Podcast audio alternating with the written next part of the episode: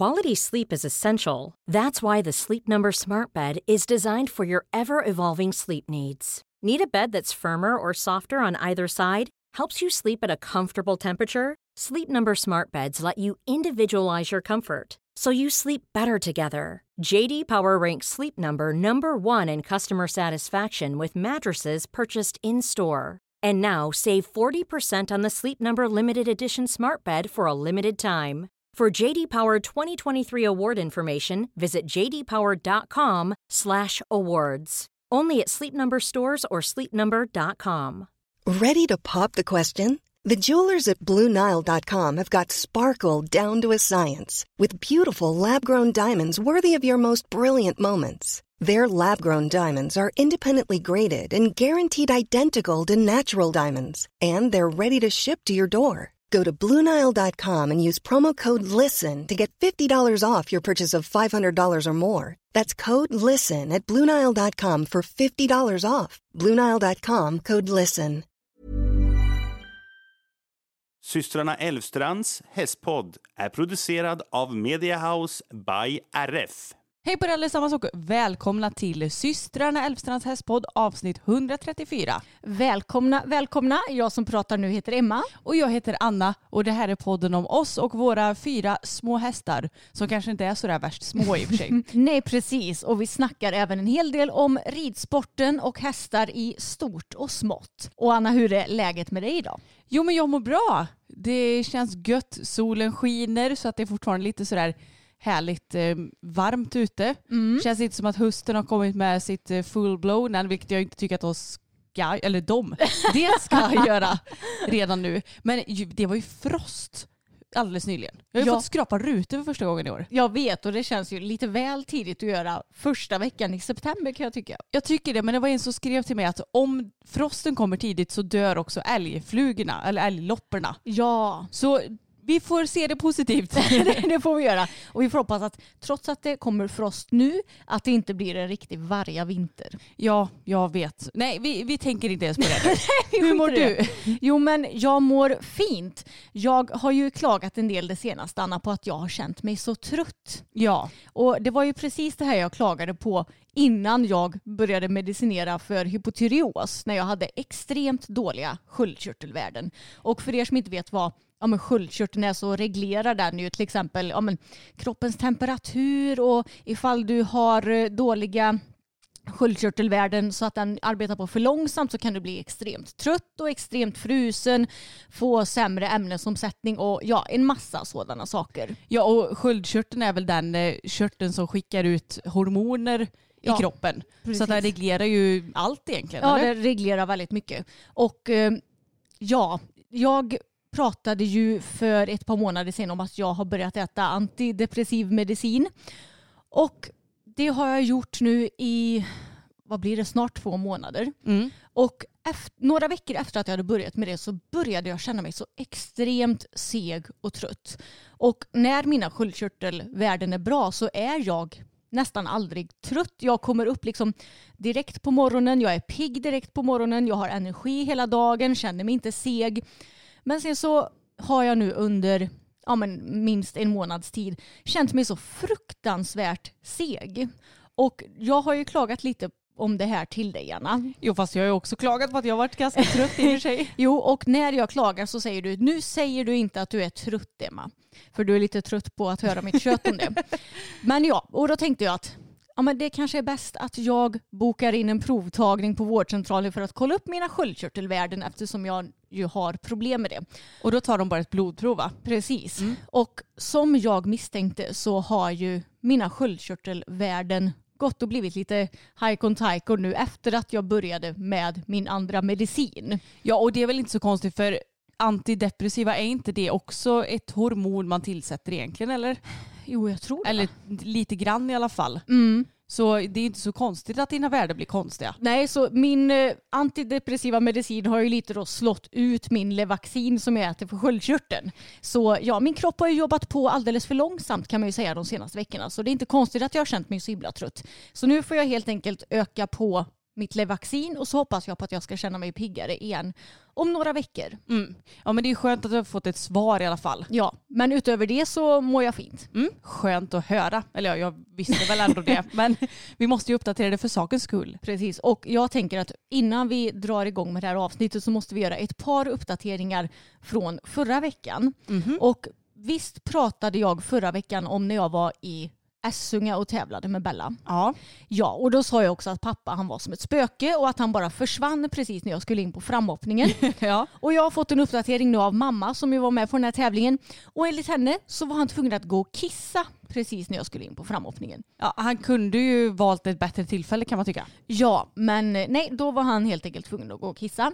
Och sen pratade vi också om vår rumpchock på ICA Maxi i Alingsås. Just det.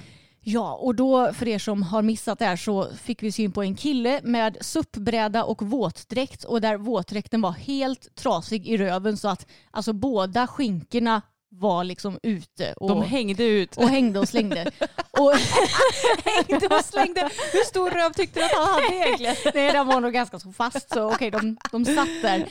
Och då tänkte vi att Det var hur- lite konstigt. Ja, det var lite konstigt. Hur kan våtdräkten ha lyckats gå sönder så mycket? Men då visade det sig att den här killen, det var tydligen hans svensexa.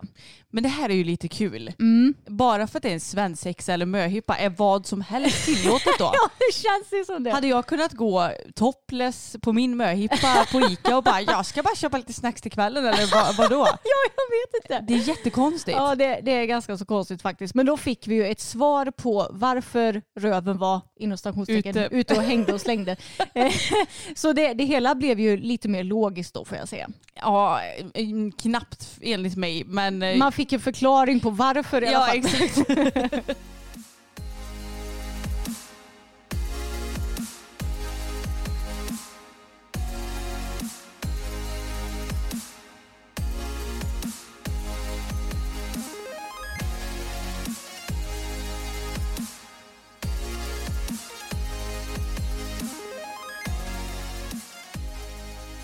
Även denna veckan har ju varit en riktig tävlingshelg för dig och mig Emma. Jajamän, det har det varit. Och för min del så var det lite debut i att tävla en vardag. Eller det har jag gjort förut men då har det varit så kvällstävling på sommaren. Så att jag tycker inte riktigt det räknas för att då behöver man ju ändå inte ta ledigt från jobbet. Eller jag behövde inte det. Det är klart att det, det finns ju folk som kan behöva ta ledigt från jobbet för att man jobbar kvällstid Ja. eller andra obekväma tider liksom. Men jag personligen har inte behövt göra det. Men så i fredags så var det dags att åka till Grevagården på deras tävling och det var ju lag-SM i dressyr samtidigt. Så jag tänkte inte så mycket på det när jag anmälde. Jag bara, "Ja, men gött att de har en medels att se på fredag för då kan jag och Fokus åka ut och tävla och jag gillar Grevagården som tävlingsplats och vi har ju varit där ett par gånger vill jag minnas. Ja, Ja, och även på deras pain ride och så, men då har det varit inomhus. Men så vi åkte dit och när vi kom dit så insåg jag att det är ju lite mer spejsat än vad det brukar vara. det var restaurangtält och det var också lite olika butiker som var på plats och det var ju sådana här eh, toppiga tält som stod utställda lite här och var. Och mycket sponsorskyltar och det stod två bilar i mitten av mellan dressyrbanorna för det var ju två uppställda samtidigt. mm. Och på framridningen så var det blommor i varje hörn och ja men ni fattar det är klart som tusan att det ska vara lite extra när det är SM. ja och det är ju sånt som Fokus tidigare kan ha tyckt varit väldigt läskigt. Sådana läskiga saker. Ja och man kan ju säga att blommorna var ju inte hans favoritdetalj. De tyckte jag var lika läskiga varje gång vi skulle rida förbi Ja. dem. Så det var ju lite störigt men samtidigt så kände jag bara att det här är ju så bra träning för oss för att det är första gången vi är på en tävlingsplats där själva statusen på hela tävlingen är nationell nivå.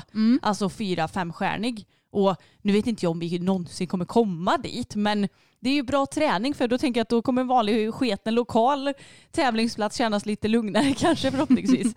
Okej, sketen behöver det ju inte vara, men ni förstår vad jag menar. men i alla fall, då så var det ju inte länge sedan vi var och tävlade i Alingsås för att det gjorde vi på lördagen och så var det dags igen på fredagen. Och då kände jag att målet för tävlingen var att förhoppningsvis få till lite bättre öppnor och slutor för det var ju de som blev så himla dåliga sist och försöka att rida minst lika bra inne på banan. Och jag tycker nog ändå att vi uppnådde våra mål för tävlingen. Det tycker jag verkligen. Han var betydligt mer framme den här tävlingen. Antagligen för att han, alltså han hade ju såklart en liten anspänning. Så att han var inte riktigt, han var ju lite mer avspänd i Alingsås. Mm. Men du påminner ju mig också om att han går ju bättre i ridhus än utomhus. Ja, han är ju alltid mer avspänd innan vad han är ute. För där inne finns det ju oftast inte lika mycket att titta på. Och jag menar, hans blick kan ju inte nå mer än till ridhusväggarna. Liksom. Medan ute så kan han ju se mycket längre bort och sådär. Så historiskt sett har han ju alltid gått mycket bättre in än ute. Det är faktiskt väldigt sant. Så det var inget jag tänkte på först. Men det är klart, lite mer anspänning var det i honom. Men samtidigt så kändes det som att han var väldigt med mig. Och han tittade inte på någonting. Jag kunde gå in på banan och galoppera runt så som jag hade tänkt även i Alingsås. Han behövde inte bryta av för att titta på något domartorn eller sådär. Och han bara kikade lite snett på bilarna när vi galopperade förbi dem. men annars så, han tittade liksom inte på någonting. Nej. Och det var så himla skönt att känna att ja, men han känns ändå ganska bekväm här inne. och sen så började vi programmet och jag tyckte att jag äntligen fick till öppnarna och slutna lite bättre. Men det roliga är att i den ena öppna så stod det för mycket tvärning. Jag bara, alltså I can't catch a break här. Nej jag skojar, det är klart att det blev ju för mycket. Men jag tänker också att det är ju lite så här med sådana grejer som man har svårt för. Först måste man göra lite fel åt ena hållet, att det blir för svagt. Och sen gör man lite fel åt andra hållet, att det blir too much. Och sen så kanske man kan hitta en gyllene medelväg och faktiskt sätta det Ja. För resten av livet tänkte jag säga. Men det är ju så svårt med de här jävla skolorna som jag har pratat om. Jo. Men det kändes ändå som att nu var jag lite mer på att han skulle tvära ordentligt. Mm, alltså jag tyckte att eh, ert travprogram var egentligen ganska så mycket bättre än vad det var i Alingsås. Ja, Och han är ju generellt bättre i galoppprogrammet än i travprogrammet. Men nu fick ni som sagt till skolorna mycket bättre. Man såg att han var fint framme. Och även om du säger att han hade en liten anspänning så tyckte jag ändå att han var väldigt fin i formen och han såg ju avspänd ut. ja, men det är bra. Jag, jag märkte ju bara det för att jag tyckte inte att jag riktigt fick in bakbenen lika bra Nej. som på förra tävlingen. Och då blev jag så här att nej men då är det inget jag kämpar ihjäl mig för. Det är klart att jag försökte att få in dem men det är lite vad det är ibland också. Ja. Man kan inte göra allt. Eh, Men sen så galoppprogrammet är jag faktiskt väldigt nöjd med. För vända galoppen satte vi åt båda hållen igen. Och jag tyckte att han gjorde fina enkla byten. Men det blev jag så förundrad. Nu har inte jag sett filmen än. Som vanligt när vi har tävlat så eh, brukar vi ju redigera på måndagar och nu har vi spelat in poddavsnitt innan vi redigerar så jag har inte sett det än. Men jag tyckte han gjorde ett jättefin... Det, det första enkla bytet blev okej.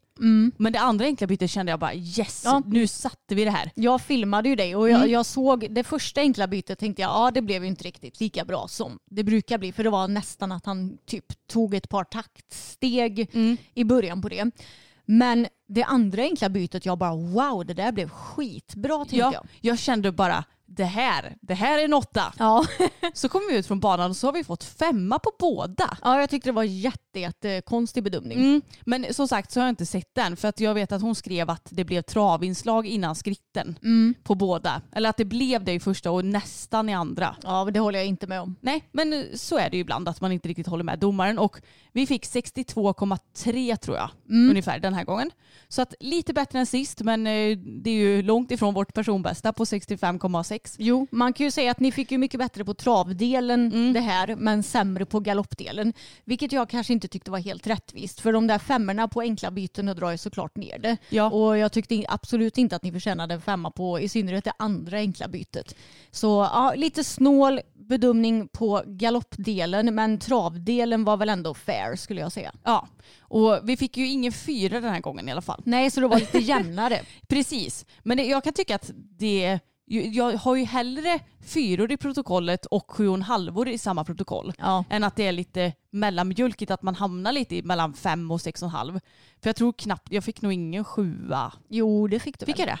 Det tror jag nog. Ja det kanske jag fick. Men eh, ja, jag har ju mer att det är lite mer färgat Ja. i protokollet än att det är lite mer, inte snålt, men eh, vad säger man, snävt Ja, mellan men poängen. exakt. Men eh, nej, sen så blev jag lite förvånad också över att vi fick en sexa på framåtbjudning för jag bara, han, han var ju jättefint framme. Mm. Men eh, alltså det, det är ju så himla olika hur domare bedömer. Och den här domaren skrev också att vi var på god väg så att det var ju absolut inte så att hon bara herregud vad är det här för jäkla ekipage. så det är ändå skönt att, att känna för det var en domare som vi aldrig har ridit för innan heller. Nej. Så det är ju alltid lite spännande tycker jag. Men eh, överlag så himla nöjd med honom. Jag var nöjd med mig själv också känner att vi, det känns som att vi är på gång.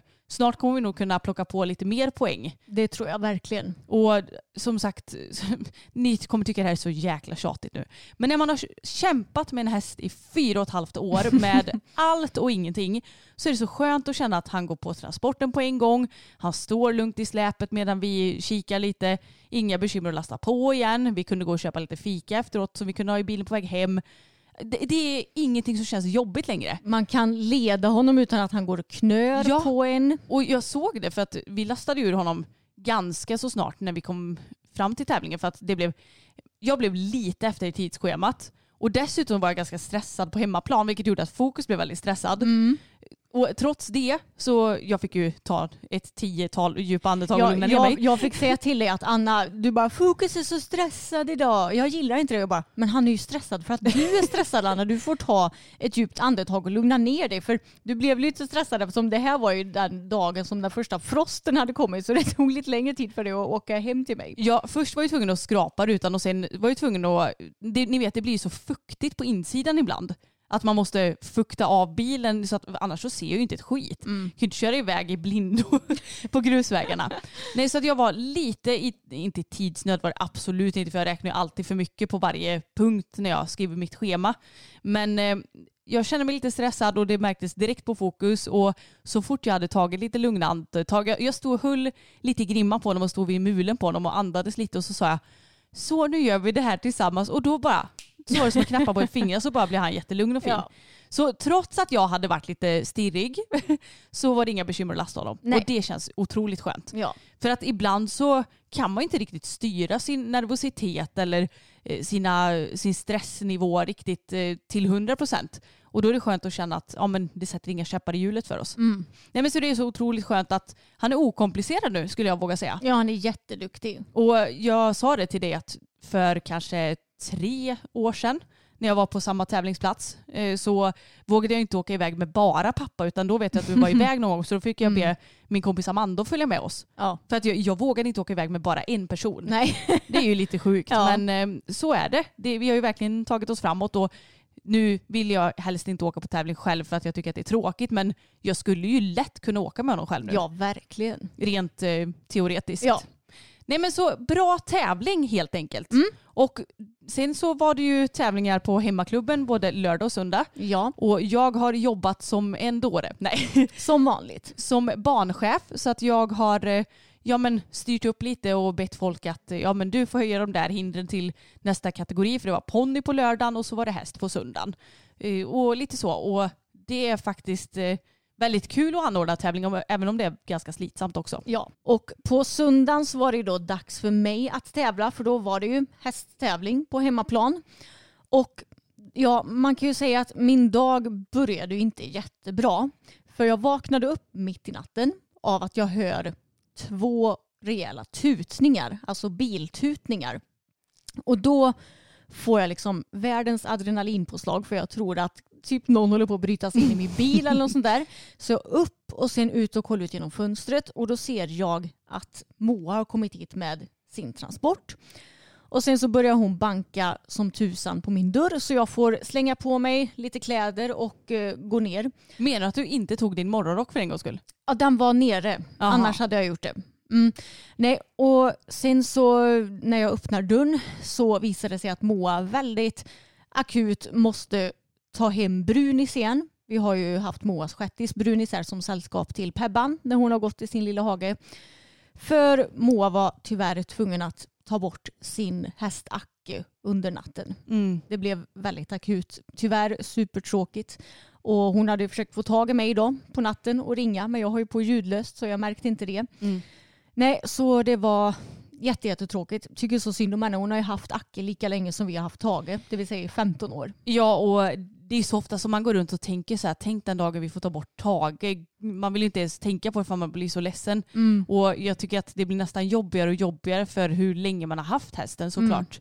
Så att eh, alla tankar till Moa. Vi har ju varit med om samma sak för ett år sedan. Ja, Och det är skittråkigt men jag är övertygad om att den hästen har haft ett guldliv hos Moa. ja verkligen. För jag vet typ ingen som är lika noggrann som henne. Nej. Vi, vi tycker att vi är noggranna men hon eh, slår nog eh, de flesta med hästlängder nästan. Det tror jag också. Så eh, ja, Brunis har fått åka hem så han ska vara sällskap till Moas andra häst Sara. Så ni vet att han kommer inte ja, synas i några fler videos eller liksom, ja, på våra sociala medier helt enkelt. Och det var ju för att han tyvärr fick åka hem, vilket eh, både vi och hästarna tycker är väldigt tråkigt för ja men Pebban har ju verkligen börjat gilla lille Brunis fokus. Han älskade Brunis Ja. när han fick umgås med honom och löshoppa för det gjorde de ju här om veckan också. Men jag tänker att det behöver vi inte prata så mycket om utan vi har ju lagt upp en film på Youtube om det här som ni kan kika på. Ja exakt. Ja, men eh, då har ni koll på det i alla fall och det här var nog ungefär typ klockan fyra på natten som Moa kom hit. Och sen eftersom jag startade ja, men runt lunch ungefär så hade inte jag tänkt gå upp förrän vid typ halv nio tror jag att jag hade ställt klockan på. Men det var ju lite svårt att somna om efter det där då. Ja men det blir ju så, det blir ju adrenalinpåslag och sen Ja. så får du reda på en tråkig nyhet och då är det ju inte heller så lätt att komma till ro. Nej, precis det var det inte. Men jag lyckades somna om lite grann i alla fall och sen så var jag ändå pigg och redo för tävling när jag vaknade. Ehm, ja, gjorde ordning Bella hemma, inga konstigheter, åkte till tävlingen och som vanligt när man tävlar hoppning och ja, det, jag tycker det blir så svårt när det ska vara så här ombyggnation och när man startar lite sådär så man inte vet om man ska rida fram innan man går banan och sådär. This is why I choose the dressage. Ja, jag, vet, jag vet, men jag fick ändå till väldigt bra framridning. Det blev precis lagom. Eh, hon var jättefin på framridningen. Jag fick en kommentar av en klubbkompis. Hon har blivit så himla fin Emma, vad har du gjort med henne? ja, jag vet inte, det, alltså, hemligheten är väl att hon har varit frisk nu i några månader. ja, och kanske Eckerbandets förtjänst också eller? Ja men kanske lite för hon känns superduper fin nu verkligen i, ja, men i allting. Både i dressyr, hoppning, ja, men hon är guld verkligen. Mm. Inne på framhoppningen kändes hon också kanon. Det är inte alltid som man får sådär skitbra känsla på framhoppningen tycker jag. För det, det kan vara svårt. Men det som är positivt är att vår framhoppning är ju så himla bred Ja. som vi har hos oss. Så det blev inte lika trångt som det kan vara på vissa ställen och därför så flöt det på väldigt fint. Sen så eftersom du jobbade så fick jag ha med mig pappa som hästskötare. Och det här var inte heller så lätt för att han var ju också funktionär på den här tävlingen. Ja, Så han gick ju omkring med sin lilla reflexväst där och sen så sa jag att pappa nu när du hjälper mig då får du verkligen vara med mig. Och sa du det redan innan du satt upp typ eller? Ja, alltså, nu måste du fokusera på mig. Du måste filma mig. Jag måste ha vatten, du får ha koll på min kavaj för det var ju återigen varmt så jag red fram i t-shirt och sen skulle jag ta på mig kavajen innan jag gick in på banan. Du, jag måste ju bara berätta en sak här innan eh, alltihopa. För att då står jag på banan då och så hör jag ju telefonen ringer för att jag har ju alltid telefonen på mig på banan ifall Emelie som är tävlingsledare vill någonting eller ja, ibland behöver man ju kommunicera att vi kör 30 minuter till nästa eh, ja, men banstart eller startklass Ja. av klass och sådär. Så att jag, då ringde pappa såg jag och tänkte jaha vad vill han nu då? Nej då ringer han mig och säger att ja eh, kan du hjälpa Emma någonting idag? Och jag bara nej det kan jag inte. Nej för hon ska ju gå banan och då behöver någon hålla i hästen och eh, vad, vad var det mer han sa? Ja men det var någonting som blev bekymmer i alla fall för jag kommer inte ihåg Ja. vad han Jo, just det ja. Eftersom det var ombyggnation och du behövde gå banan så han sladdade ju i paddocken mellan klasserna. Just det. Så det var ju det som var bekymret. Han kunde ju inte både hålla i Bella och sladda paddocken för hon Nej. kunde inte springa med bakom traktorn. och jag bara, men snälla pappa vi är på hemmaplan. Ja. Du måste väl ändå se någon som kan hålla i hästen. Ja, Så till slut så löste det sig ju. Ja. Men eh, jag kände bara, jag kan väl för 17 inte lösa era bekymmer, det får ni göra. ja. Så jag precis. tyckte det var så kul. Jag är ju helt hjälplös när jag står här på banan och håller på Mm. och grejar. Ja, så det här är ju också anledningen till att det är lite småklurigt för oss att tävla på hemmaplan. Det får man ju säga för det är ju ganska mycket annat som ska göras. Ja. Men ja, eh, innan jag skulle in på framhoppningen för övrigt så då hade jag ju sagt till pappa att du måste hjälpa mig in på framhoppningen.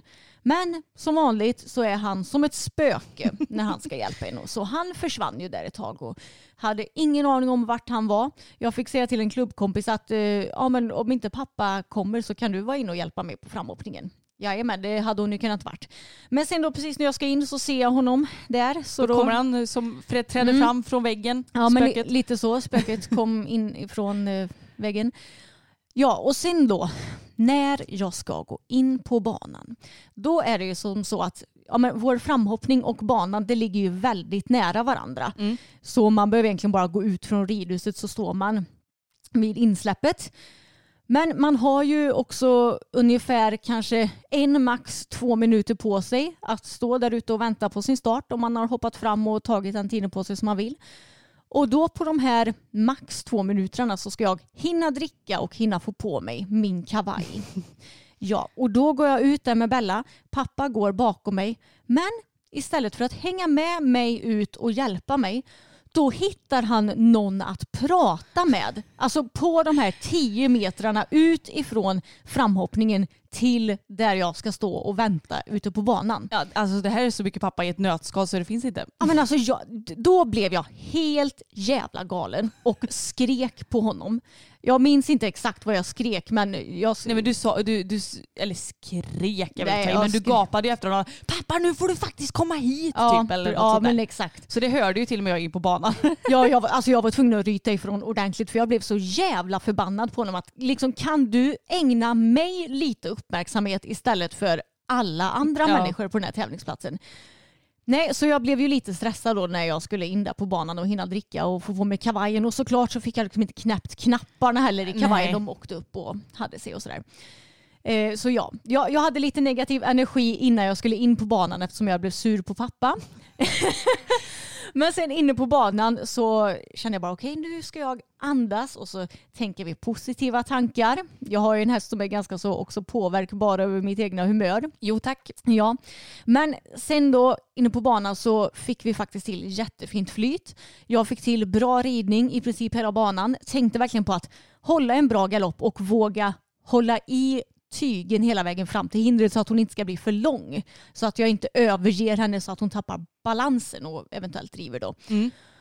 Och jag tyckte att jag red väldigt bra hela banan. Förutom på såklart den största oxen inne på banan. Då var det så här, den kom lite ur sväng. Och så tänkte jag att yes, nu har jag hittat ett framåtläge här. Men det visade sig att det var ju helt jävla fel. Så jag hade ju tappat avståndsbedömningen helt och hållet. Så när jag är typ så här kanske, ja men två, tre språng framför hindret. Jag bara, nej vi måste lägga in ett till språng istället för annars kommer hon typ så här krascha in i hindret. Så hon kryper ju in till och tar ett jätte, jättelitet språng på den här stora oxen. Jag tänker då över hindret att alltså, hon kommer ju hon borde verkligen inte kunna klara det här hindret felfritt för jag trodde att hon skulle riva bakbommen åtminstone och inte räcka över. Men jo, min lilla tiger hon klarar ju såklart det hindret och sen får vi jättefint flyt på åtta språng till ett räcke som var efter det. Mm. Mm. Och det var så kul för att när ni gjorde det här lilla kruxsprånget över den oxen Ja. så tänkte jag oj, tittar hon till lite på det? För Ja. att det var några hästar som hade kikat lite på Mm. just det hindret. Nej då, det gjorde hon inte. Det Nej. var bara jag som red lite dåligt. Jag missade just det. Eh, Ja.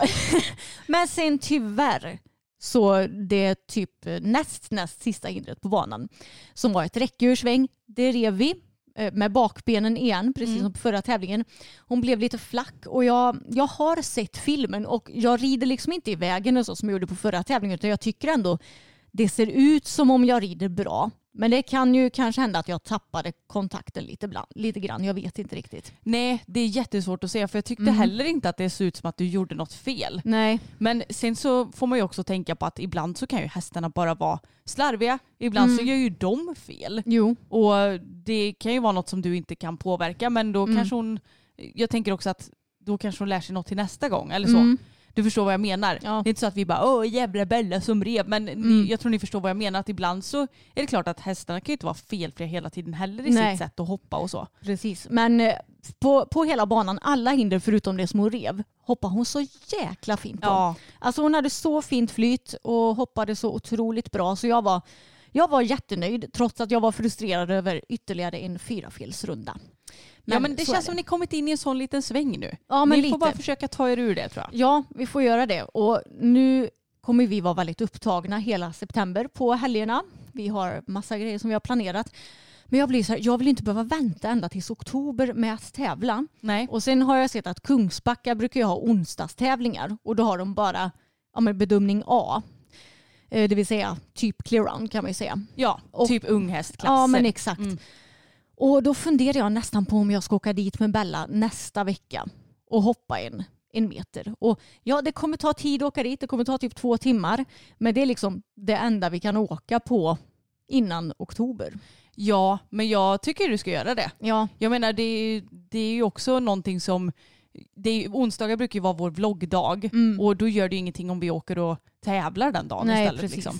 Nej, jag känner att jag behöver rutin nu på tävlingsbanan, komma tillbaks i rutinen igen. Jag tycker att jag har ridit bättre och bättre för varje tävling och jag tror och hoppas att det kommer fortsätta så.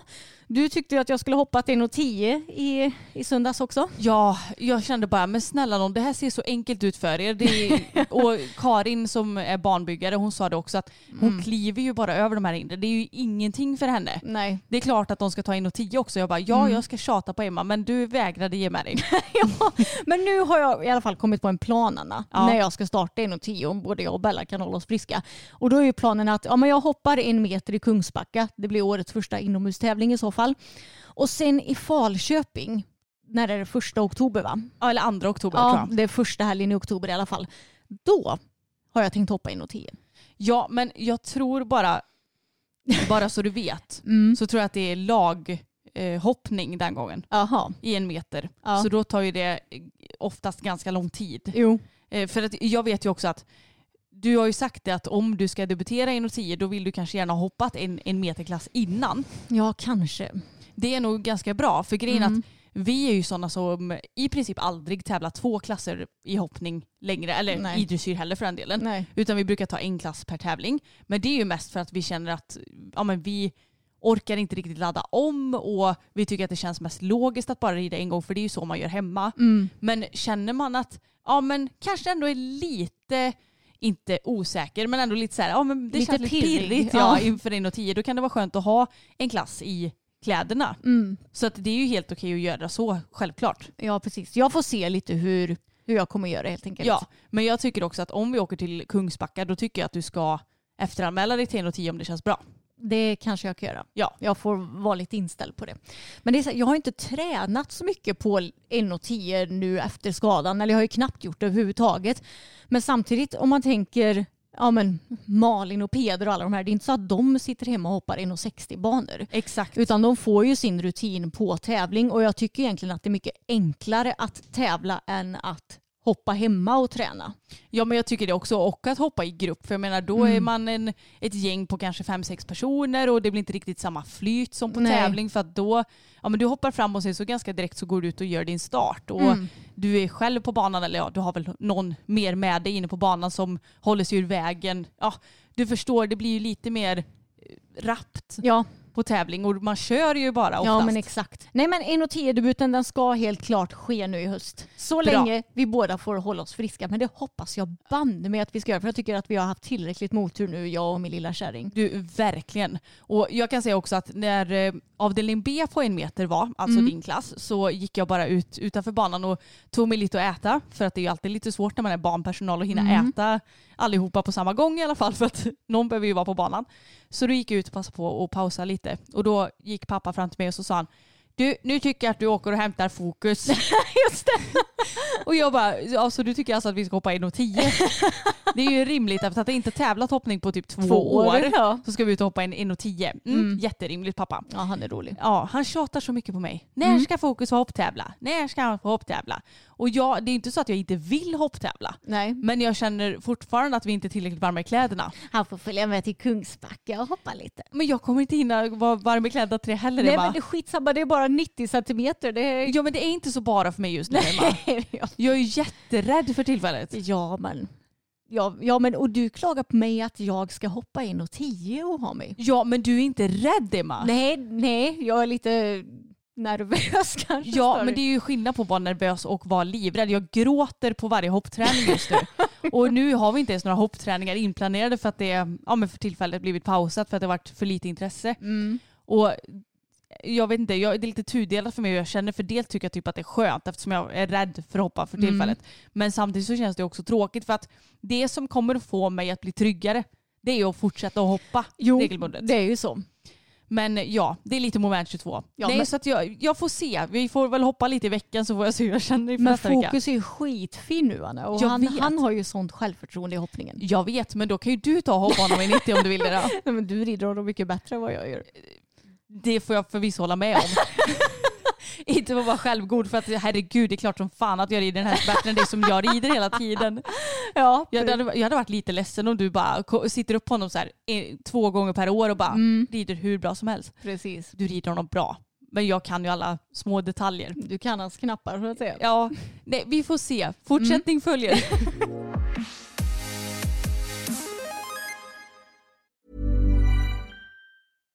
Ready to pop the question? The jewelers at BlueNile.com have got sparkle down to a science with beautiful lab grown diamonds worthy of your most brilliant moments. Their lab grown diamonds are independently graded and guaranteed identical to natural diamonds, and they're ready to ship to your door. Go to BlueNile.com and use promo code LISTEN to get $50 off your purchase of $500 or more. That's code LISTEN at BlueNile.com for $50 off. BlueNile.com code LISTEN. A lot can happen in three years, like a chatbot may be your new best friend. But what won't change? Needing health insurance. United Healthcare Tri Term Medical Plans, underwritten by Golden Rule Insurance Company, offer flexible, budget friendly coverage that lasts nearly three years in some states. Learn more at uh1.com. Något som jag tänkte på när jag var iväg på tävlingen nu i fredags Emma, det är att det finns ju väldigt många olika underlag och det finns också olika preferenser vad man tycker är ett bra underlag anser jag. Och jag har ju insett att Fokus han går ju typ som sämst på fibersand. Jaså? I alla fall när det kommer till dressyr för att jag vet inte hur många gånger jag snubblade när jag red fram. Nej. Han bara dudunk och så speciellt när jag travade för att det är väl också den gångarten som kanske det är mest risk att man snubblar tänker jag. För att det är det som, eller hästen har ju betydligt mer välbalanserad galopp oftast. Förutom Bella, hon har ju en tendens att snubbla i galopp. Hon bara, jag älskar trav. Ja. Nej men det är så märkligt det här med underlag för att jag anser att vi blir fan bara gnälligare och gnälligare när det kommer till underlag. Alltså kanske inte specifikt du och jag. Nej. Men folk överlag. Jag vet. Jag hör så mycket snack om att ja, men den tävlingsplatsen den åker jag inte till för att de har så dålig paddockunderlag och den tävlingsplatsen åker jag inte till för att deras ridhus är helt katastrof och den tävlingsplatsen, nej de har minsann inget bra underlag någonstans typ. Men jag känner bara, om jag tänker tillbaka så under alla år som vi har tävlat då har jag nog aldrig ens reflekterat över vad folk har för underlag i Nej. sina ridhus och paddockar. Nej exakt och det känns som att folk idag har blivit så bortskämda med att det är fibersand på många ställen. Men för 15-20 år sedan när vi började tävla det fanns ju inte fibersand någonstans då knappt. Nej det var väl möjligtvis typ Grevagården som hade det då. Ja precis. Men jag vet inte ens om det var en grej för så många år sedan. Nej, alltså det känns också när det kommer till underlag som att folk kanske vill skylla lite på underlag när det går dåligt. Mm. Typ att Åh, underlaget släppte eller det var dåligt underlag så det gick inte bra. Men ja, om jag tar och tittar på mina hopptävlingar. Jag har ju mest tävlat hoppning de senaste 12 åren efter att vi köpte boppen. Mm. Och precis som du säger, jag kan inte komma på en enda gång som jag tycker att underlaget har påverkat mig och min ridning. Och då har jag ändå tävlat på många ställen och i många år. Ja, den enda gången jag minns att underlaget faktiskt spelade roll det var ju när du och Bosse gick omkull. Jo. Och då var det nog ändå halt uppe i det Jo. hörnet för han hade ju aldrig gått omkull innan, varken innan eller efter det. Nej. Så det är klart att det kan spela roll. Mm. Och det är klart att när jag går en bana så tittar jag ändå hur underlaget är. Att jag, ja, men ser man att det kanske är någonstans där det kanske är lite, ja men säg att det har regnat mycket i paddocken Mm. till exempel. Och man ser att oj här är en pöl, ja men då kanske jag inte behöver racea i den hörnan utan att man fångar upp hästen lite på yttertygen. Mm. Det är klart att man kan behöva planera sin ridning utefter ett underlag. Men jag har aldrig behövt göra det i sån utsträckning direkt. Nej, precis. Och som sagt, jag kan bli lite galen på folk som skyller på, ja men det kanske är främst hoppryttare då skulle jag säga. Mm. Eh, typ så här, ah, hästen stannade på hindret, ah, nej det var för att underlaget släppte. Nej, det var för, antagligen för att du red för dåligt Mm. till det hindret. Och, eller att du inte red hästen i balans. Och då är det klart att om du inte rider hästen i balans, ja då är det mycket större risk att den snubblar eller kanske till och med går omkull eller vad det nu än kan vara. Mm. Och jag tänker också att ifall du inte kan rida din häst i balans så kanske du varken ska eller då kanske du antingen inte ska tävla alls eller rida så pass låga klasser att du typ kan trava runt banan. Om det nu ska vara så. Ja men lite så faktiskt. Mm. Och då har vi ju ändå haft en häst, Tage. Han har ju Mm. genom åren överlag varit ganska så känslig mot olika underlag för att han har ibland tyckt att det varit lite för tungt. Mm. Och ibland har han tyckt att det varit lite för hårt så har han inte riktigt vågat ta i ordentligt för att ja, men han var väl van vid, när vi stod på ridskolan, var han van vid det underlaget i ridhuset. Mm. Så då blev han ju genast lite försiktig när det blev lite djupare eller betydligt hårdare underlag. Ja. Och ändå så har vi ju aldrig direkt, vad jag kan minnas, gnällt på något underlag. Nej, precis. Och jag minns bara, ja, men för ett par veckor sedan jag var iväg och tävlade på ett eh, annat ställe. Och då vet jag att folk klagade som fan på underlaget i framhoppningsridhuset. Okej. Att det var halt och mjukt och allt vad det nu var. Men jag tyckte inte det var några problem att hoppa fram där. Jag hade absolut inga problem utan Ingen det- snubbling från Bellson. ingen snubbling och liksom, nej, alltså jag fattar inte vad folk, varför folk ska hålla på och klaga så mycket på underlag hela tiden. Så jag vet att de var till och med tvungna att flytta framhoppningen till någon paddock dagen efter istället för att folk hade klagat så mycket. Eh, ja, jag vet inte och det känns som att folk, de som klagar på underlag på diverse ställen, det är också de som kanske inte gör så mycket för sina egna klubbar utan tänker att allt ska bli serverat till dem om du fattar vad jag menar. Ja, och jag tycker också det är så intressant för att väldigt många klubbar i alla fall här omkring Mm. är ju också ridskolor. Ja. Ridskolor som kanske måste lägga pengar på andra saker också och Mm. inte bara kan lägga pengar. Jag menar, det är skillnad om, säg att vi hade haft en tävlingsklubb. Då är det såklart skillnad på att ja, men då behöver inte vi lägga några pengar på sadlar, nya hästar, eh, strö, whatever. Mm. Utan då kan vi bara lägga pengar på hinder, olika material, vi kan lägga pengar på underlag, rosetter, you name it. Det är klart som fasen att en ren tävlingsklubb kanske har chansen att trycka på med ännu lite bättre underlag och sånt där. Men för de som har ridskolor då måste man ju i första hand se vad ridskolehästarna pallar att gå på för underlag varje dag också. Och det är så intressant att man kan hålla på och gnälla på ridskolor tycker jag Ja. framförallt. För att det är inte deras huvudsakliga aktivitet. Man har några tävlingar per år för att ja, men dels gynna tävlingsryttarna men också få in lite extra cash till annat. Mm, precis. Och vissa blir aldrig nöjda. Först är det för hårt och sen när man fixar någonting, ja då blir det för mjukt istället. Alltså man bara, men snälla någon, alltså nöj dig. Och jag tänker också att om det är så himla viktigt med vilket underlag det är i ett ridhus till exempel, då kanske man rider där lite för ofta också tänker jag. Ja men exakt, det är Mm. lite så jag tänker också. Vi som ändå varierar träningen väldigt mycket, jag tycker det är fördelaktigt om man rider i något ridhus ena dagen och sen så rider man ut och sen så rider man i paddocken för det kanske är lite olika eh, ja, men material. Mm. Det ser jag bara som positivt att man kan variera lite och att det inte är samma överallt. Men Ja exakt. nej, jag vet inte, det känns som att eh, underlagshysteri, eller det blir som en underlagshysteri helt enkelt. Ja exakt. Eh, Vi har blivit för bortskämda vi ryttare. Mm. Och jag tycker att de, det finns vissa som skulle behöva bli lite mer ödmjuka till, ehm, ja, jag tänkte säga till underlag, men till tävlingsarrangörer, till ridklubbar. Verkligen. Och eh, ja, alltså din häst kommer inte dö av att inte gå på fibersand. Den kommer med största sannolikhet inte heller skada sig av att inte gå på fibersand. Eller att gå på ett underlag som du kanske tycker är lite för hårt eller lite för mjukt. Och den kommer antagligen inte heller gå omkull om du rider den i balans Mm. till exempel. Nej, jag är ju snarare nästan lite rädd mot fibersand då i så fall. För att jag Mm. tycker att det, det beror ju lite på hur det är blandat. För fibersand det är ju egentligen sand plus form av filtmaterial.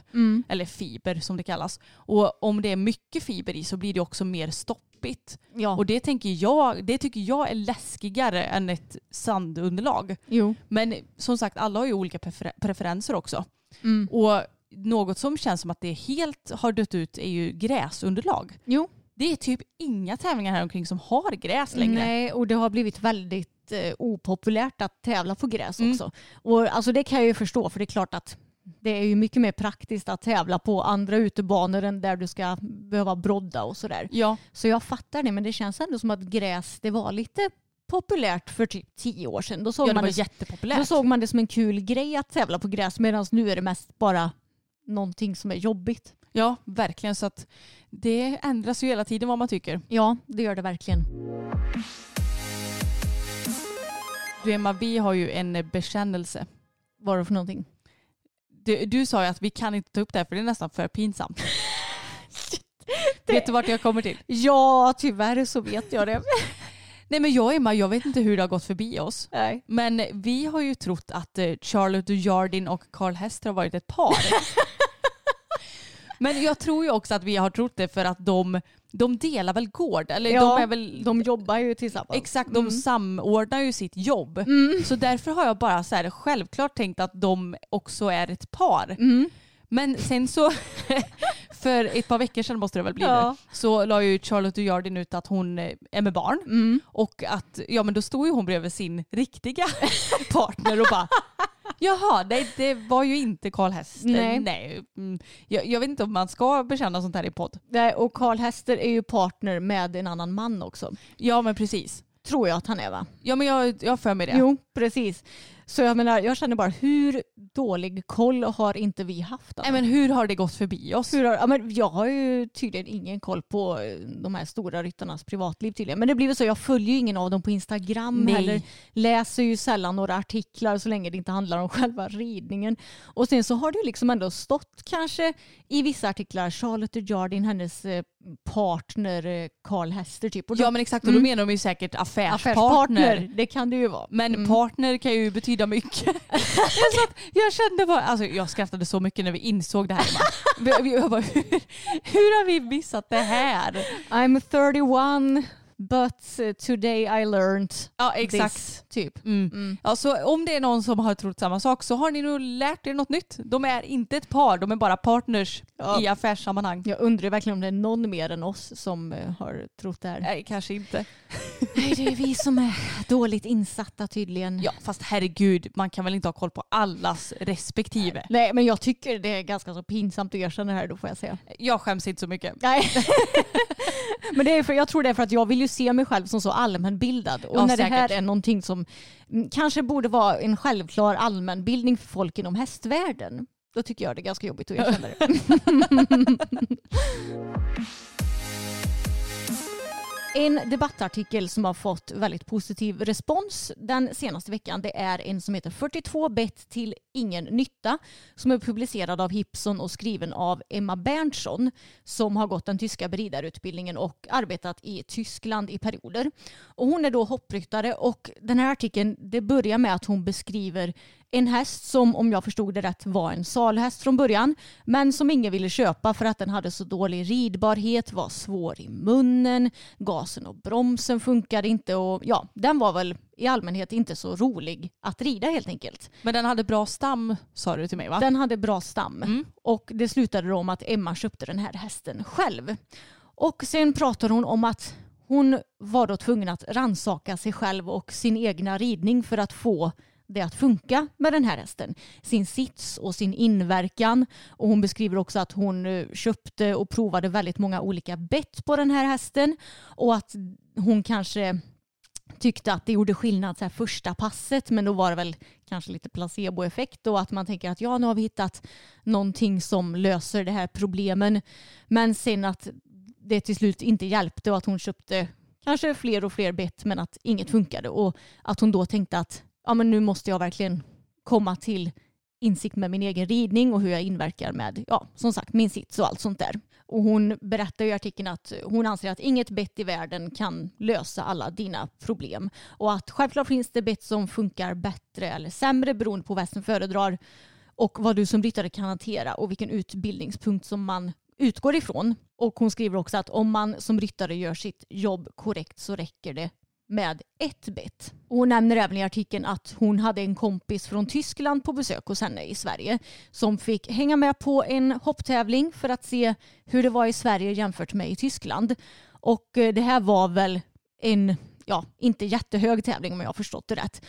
Och hennes tyska kompis blev då förundrad över att man får rida på vilka bett som helst, även i de lägre klasserna.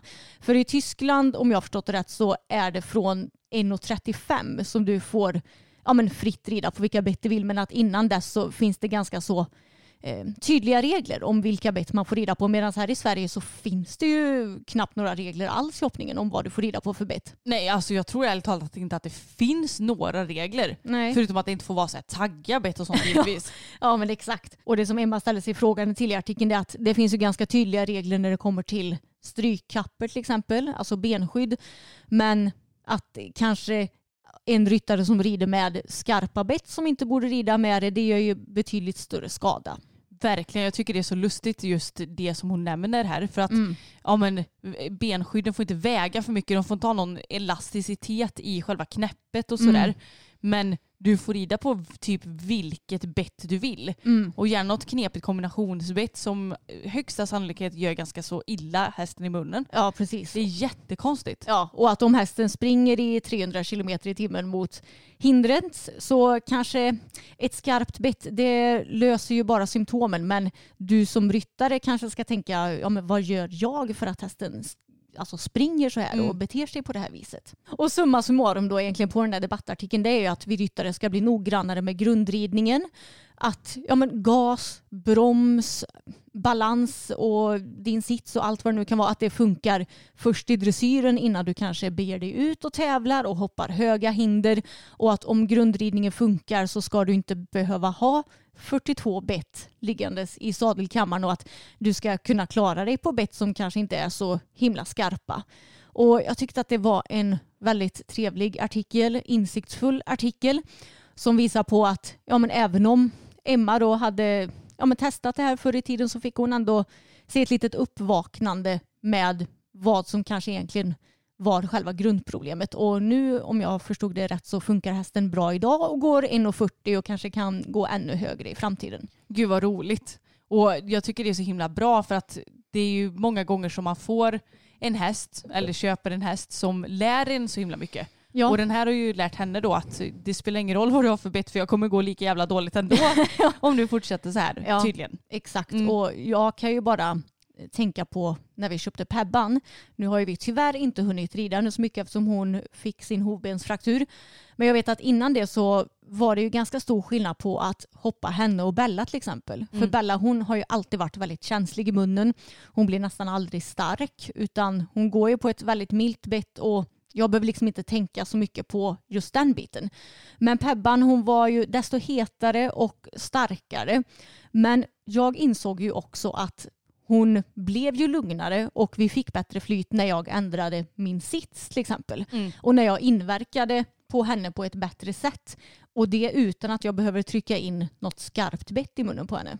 Exakt, det är ju väldigt mycket man säkert kan mixtra med förutom betten. Och det är klart som tusan att jag tycker att man ska prova olika bett för att Mm. det är klart att det kan finnas något som hästen trivs bättre med. Mm. Men som hon ändå säger i artikeln att det löser ju inga problem om man nu Mm. har några problem. Mm. Grundproblemet ligger nog ofta i annat. Mm. Och det är ju också väldigt sant att det är konstigt att vi får rida på i princip vad som helst. Ja. Och när jag tävlar själv så brukar jag oftast vara så fokuserad på mig själv så jag kanske inte tänker så jättemycket på vad andra rider med.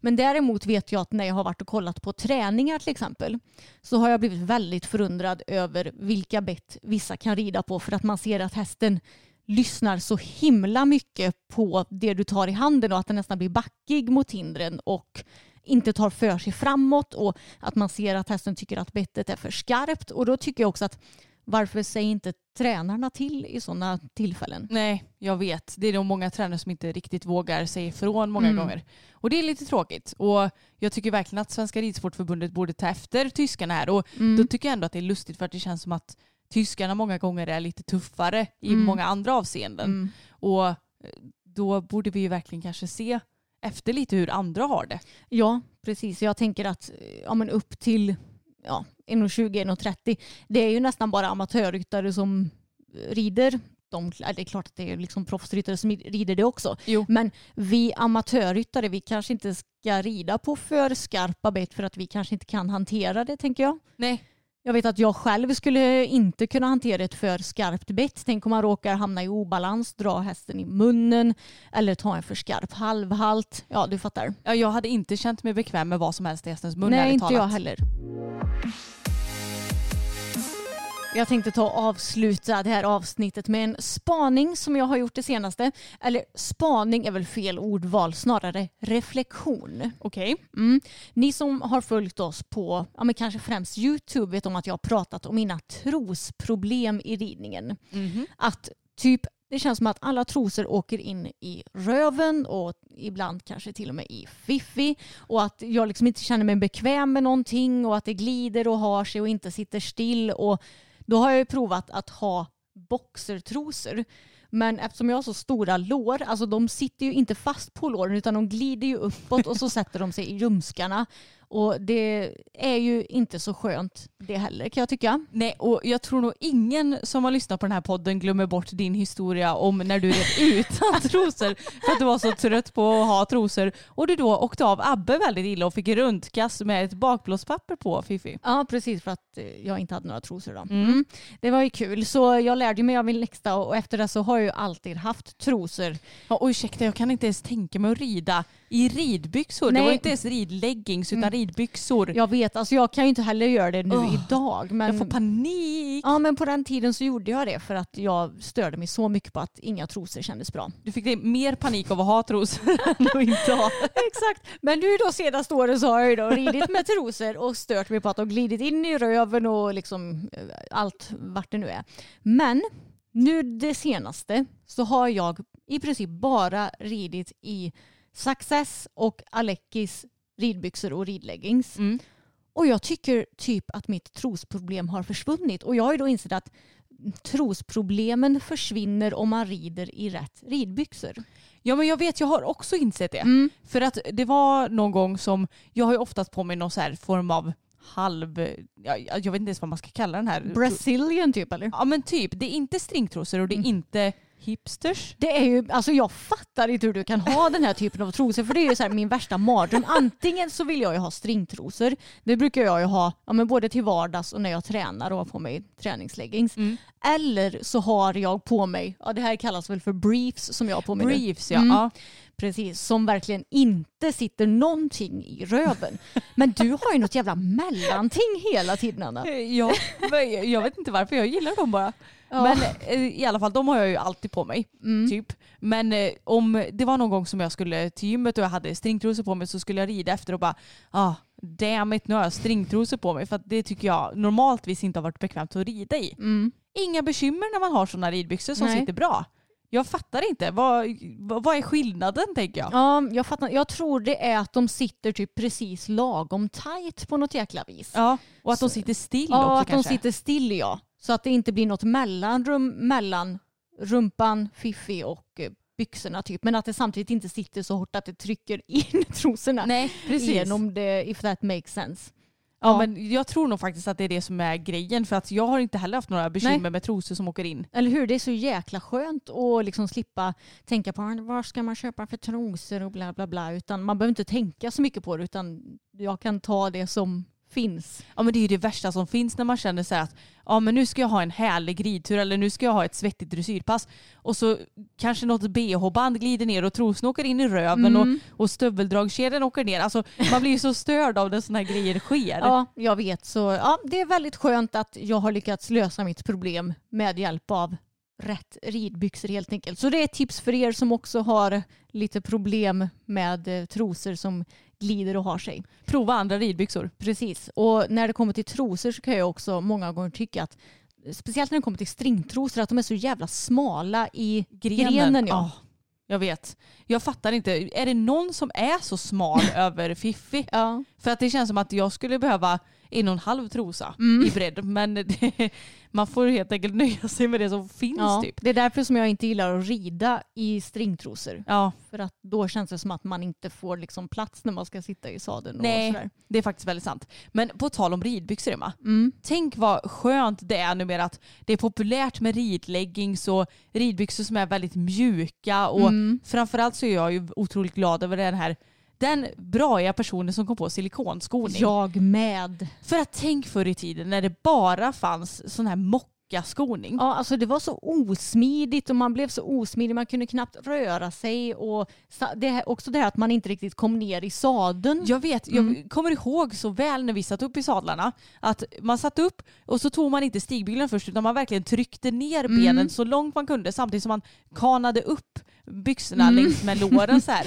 Och Ja. verkligen så här, vi satt typ och gungade i sadeln fram och tillbaka så här, Mm. för att få upp dem ordentligt i fiffi. Ja. Eller ja, inte i men vid. Precis. Nej det var helt vidrigt och varje gång man skulle tävla då fick, det är ju normalt sett inte så trevligt att behöva få på sig eh, nytvättade ridbyxor. Mm. Nu är det ju mycket, mycket, mycket, mycket bättre med ridleggings för att Mm. de är ju typ the same nästan.